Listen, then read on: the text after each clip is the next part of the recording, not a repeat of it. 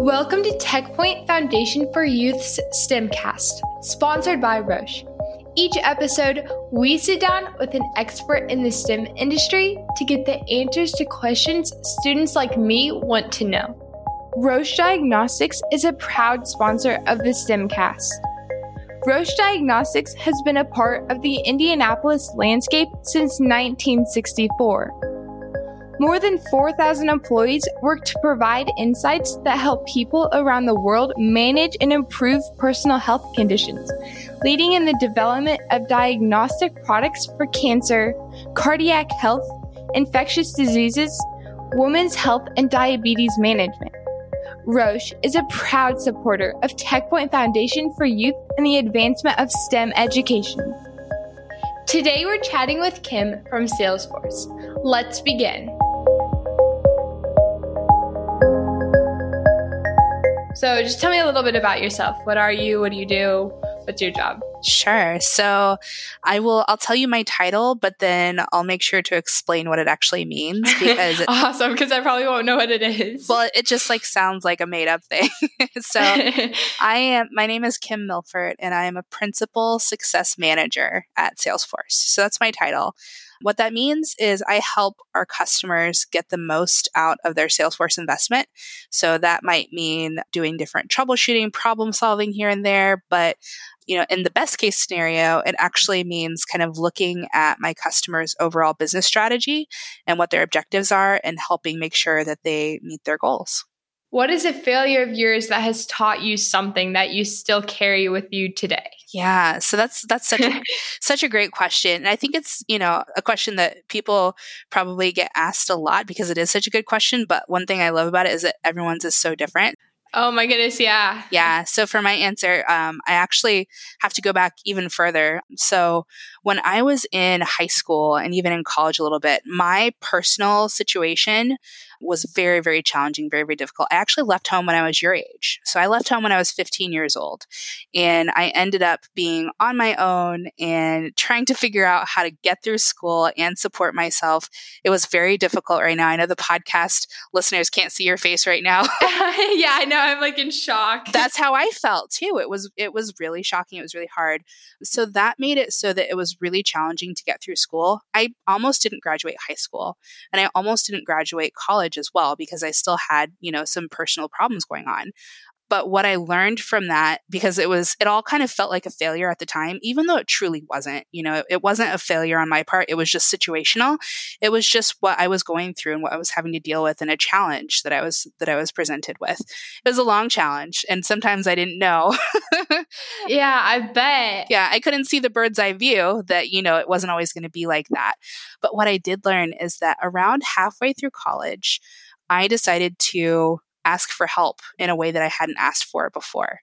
And that really made all the difference. It, it really ensured that I could go ahead and finish school, that I could have sort of a different outlook on life in general as well. And so I was able to ask for help. I was able to um, get some support just you know, from a place to live, as well as get some support with my mental health. Because as you can imagine, you know, going through a stressful situation like that when you're so young and you really don't have support, it's very hard. And so that was able to really open up. And I, and I kind of wish I had asked for that type of help when I was younger. I just didn't know how. So that's my key takeaway is that, you know, I wish I would have just known how to ask for help and just known that I could and that it would, it was okay to ask for help. Yeah, for sure. Man, that's a it's a whole long story. It's crazy to see how like that's all brought you to where you're at today. That's neat. What piece of advice would you give your younger self? oh my gosh, Claire, I love that question too. And I think it, it's perfect follow up because I think, you know, based off of what I just told you, I wish I could go back and tell Kim from 20, 15 years ago that everything's going to be okay. Yeah. And you're doing exactly what you need to do and also maybe ask for help a little bit more. But yeah. but ultimately, yeah. you know, that's what I, you know, wish I could go back and tell myself is that, you know, you are on the right path. Everything's going to be okay. Because trust me, it did not feel like that. But I'm 34 now. beyond my career, just the way that my life is and, um, you know, my outlook on the world and, and who I am as a person, I'm really happy. I really love who I am and I love what I do. So everything worked out really, really well. But for a while there, it didn't feel like it was going to. So I wish I could tell myself, you know, what's about to happen and that things are about to get a lot better. Yeah, for sure. So, what was your first like aha moment? Like, yes, this is what I want to do. This is where I want to go. Yeah. So I I didn't really have an aha moment. I really sort of fell into tech based off of, you know, meeting someone when I was working a job. Yeah.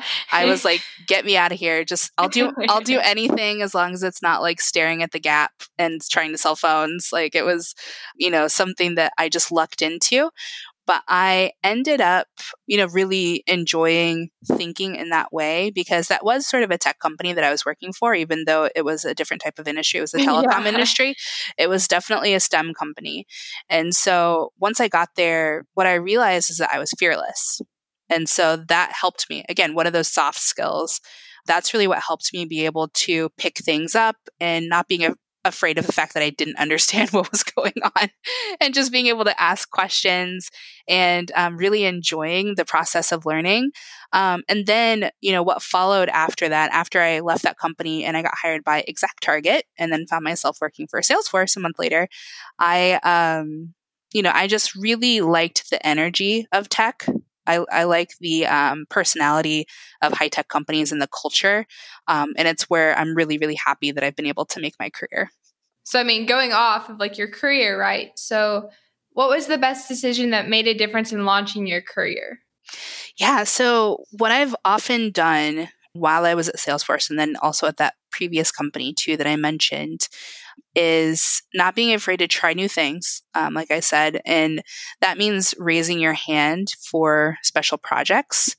Once you get out of school, once you get into the professional world, that's one thing that is a way for you to continue learning. And you really you know the the sky's the limit the world is your oyster. You can kind of do and learn all kinds of different things. It's not like you're just in a class that has a syllabus and you just go through and learn. It's totally different. So one way that you continue learning is by challenging yourself and raising your hand and saying i'll do it. I've never done it before but i would like to try. And so making that decision over and over again is really what's gotten me to where i'm at in my career.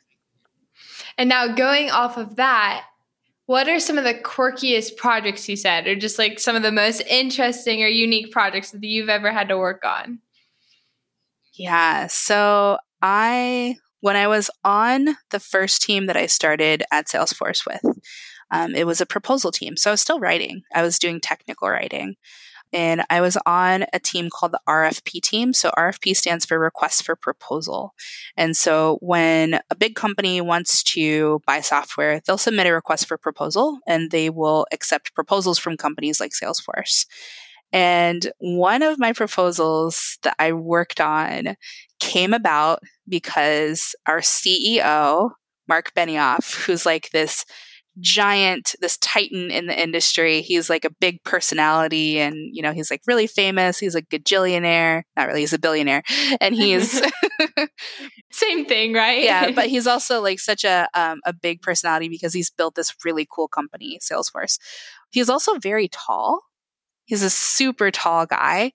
And this proposal that I wrote, this RFP came about because Mark Benioff bought a car once he, you know, he bought it online, he was all excited to get it and he's, you know, customizing it and stuff. And he gets the car, he gets in the car and he can't fit into it. He's too tall. Oh. He also he also just like was not really comfortable with like the whole user experience. Like, you know, nobody told him this car was going to be so small, you know, things like that. But also, um, just like the whole process, he was like, you know what, we could probably help them do better, you know, just in a passing thought. So he gives the car because that's what you do when you're a billionaire. He gives this like luxury car to the CTO of the company, like someone else in the company, his friend, and the CTO, which is Chief Technology Officer, he gets in the car and he can't figure out how to program it. Oh, so. Salesforce, I don't know if you know, is is considered the most innovative company in the world. So the chief technology co- officer of the most innovative company in the world can't figure out can't figure out how to program this car. So that's when Mark Benioff is like, you know what? He picks up the phone. He calls the CEO of this luxury car brand and he's like, look, we got to talk. we got to help you with your customer experience. And so that's the story that the, um, you know, the sales reps that I was working with on the proposal told me. And so I will never forget working on that proposal, even though I've done hundreds. I just love that it was just like a, a normal human experience that brought about this whole chain of chain of events that got Salesforce a new customer. That's fantastic. Oh my goodness. what a story. so I mean, you've talked a little bit about like your background and your past and stuff. But what are some of the experiences or opportunities that you had like growing up that have um, impacted you socially or academically? Oh yeah, that's that's such a great question. So I would say one of the biggest social impacts would be really reconnecting and like becoming better friends with my older sisters. I have five older sisters. Oh my goodness.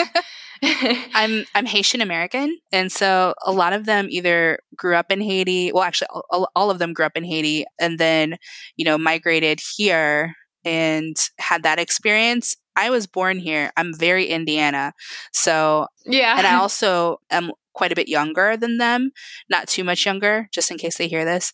So I will, so whenever I spend time with them, I will um, pick different things up. And I just, you know, even though I'm like in my 30s, I admire them so much. They're my big sisters, and I just think they're amazing and magical and so cool and so, you know, professional and gorgeous and all the things. And so I've, I've really gained a lot um, from becoming just really good friends with them and being able to learn more about our culture and being able to just understand the world from from their perspective because they're all amazing. There's five of them, so there's a lot, a lot, a lot yeah, to learn. I from. have four siblings, and I thought I had a lot of siblings. so, if you could just give any advice or tell a young student like me anything, what would be one thing that we could do to get our path like to a career in STEM? Okay, so you know my story, and yeah. you know that I was not ever expecting that it would play out the way that played out. So unfortunately, I'm not I'm not someone who often answers questions with like very simple terms. So I would actually ask you, Claire, like what you're interested in. So, you know, figuring out what what's important to you and you know maybe that's still developing maybe you're still figuring that out. So maybe that is the answer, kind of figuring out and being open to noticing what you like and noticing what you're interested in and letting that guide you. What are you what are you into? What kind of stuff do you like? Okay, so I do love science. Like I love chemistry and biology. Like those are my favorite classes. I also really like like similar to you, like I like creating things, but I'm more on like designing things. So I love like architecture because it like incorporates like math into it. But I also love the interior design aspect of it. So like art- architecture and interior design or like something in chemistry and biology. Not sure. Very two very different things. Yeah. those are my two right now. That's so cool. I and I'm sure that at some point you'll find a way to diverge the two then I think it'll like light you up. I think you'll love it. And I think it'll just kind of make sense. And maybe you'll just like invent a new career. Yeah, right. Oh my goodness. That's happening cool. all the time. Or like you'll start your own company or something like that. But um I think that for you, I would maybe look into like what types of projects you can do. Like I don't know if it's yeah. through school or through some somewhere else or maybe just on your own because you want to work on a project or you want to like prototype a product or you want to help somebody like maybe it's a person or a business or whatever. One of the to kind of tie it back to like the real world, one of the reasons that I got that job, my first job sort of in STEM was because I wrote uh, I had a blog that I just wrote for fun that was like my little project to honestly keep me sane through all of the all of the craziness of graduating college through a recession with not a whole lot of direction. So I had this blog, I wrote on different topics that I found interesting. And when I was in my interview, which was a really weird interview, but but I um, ended up working at that company because the person that was interviewing me, this amazing woman who ran the company, she was so cool, and I was like, I want to be like you but she was really intimidating. She's like, So what can you do? Like, what are examples of what you can do? And I was like, You know, trying to answer to the best of my ability. But I told her about my blog and she immediately pulled it up and looked at it. And she loved it. And she's like, okay, great. And it kind of gave me credibility. So, like little projects like that, they'll teach you so much, but then you never know where they might lead. Our world is so quickly changing right now. You know, you're 15 now, but maybe by the time you're like 18, 19 and you graduate, you might already own your own company and have a job. And you might be like, you know what, college is cool, but I'll do that at some point in the future. Or, you know, hey, maybe I'll do both. Or, you know, maybe colleges will be beating down your door because you've built this cool thing you know? You never know what's going to happen. So working on projects and um, things that just excite you that's i guess what i would do if i were you. I love that. My goodness that was great. Thank you to kim from salesforce for joining us today. We gained a great deal of insight about trying new things and the importance of creativity in stem. We hope you learned something new if you'd like to learn more about TechPoint Foundation for Youth and the thousands of students we serve in Indiana and the programs we provide for STEM education, please visit techpointyouth.org.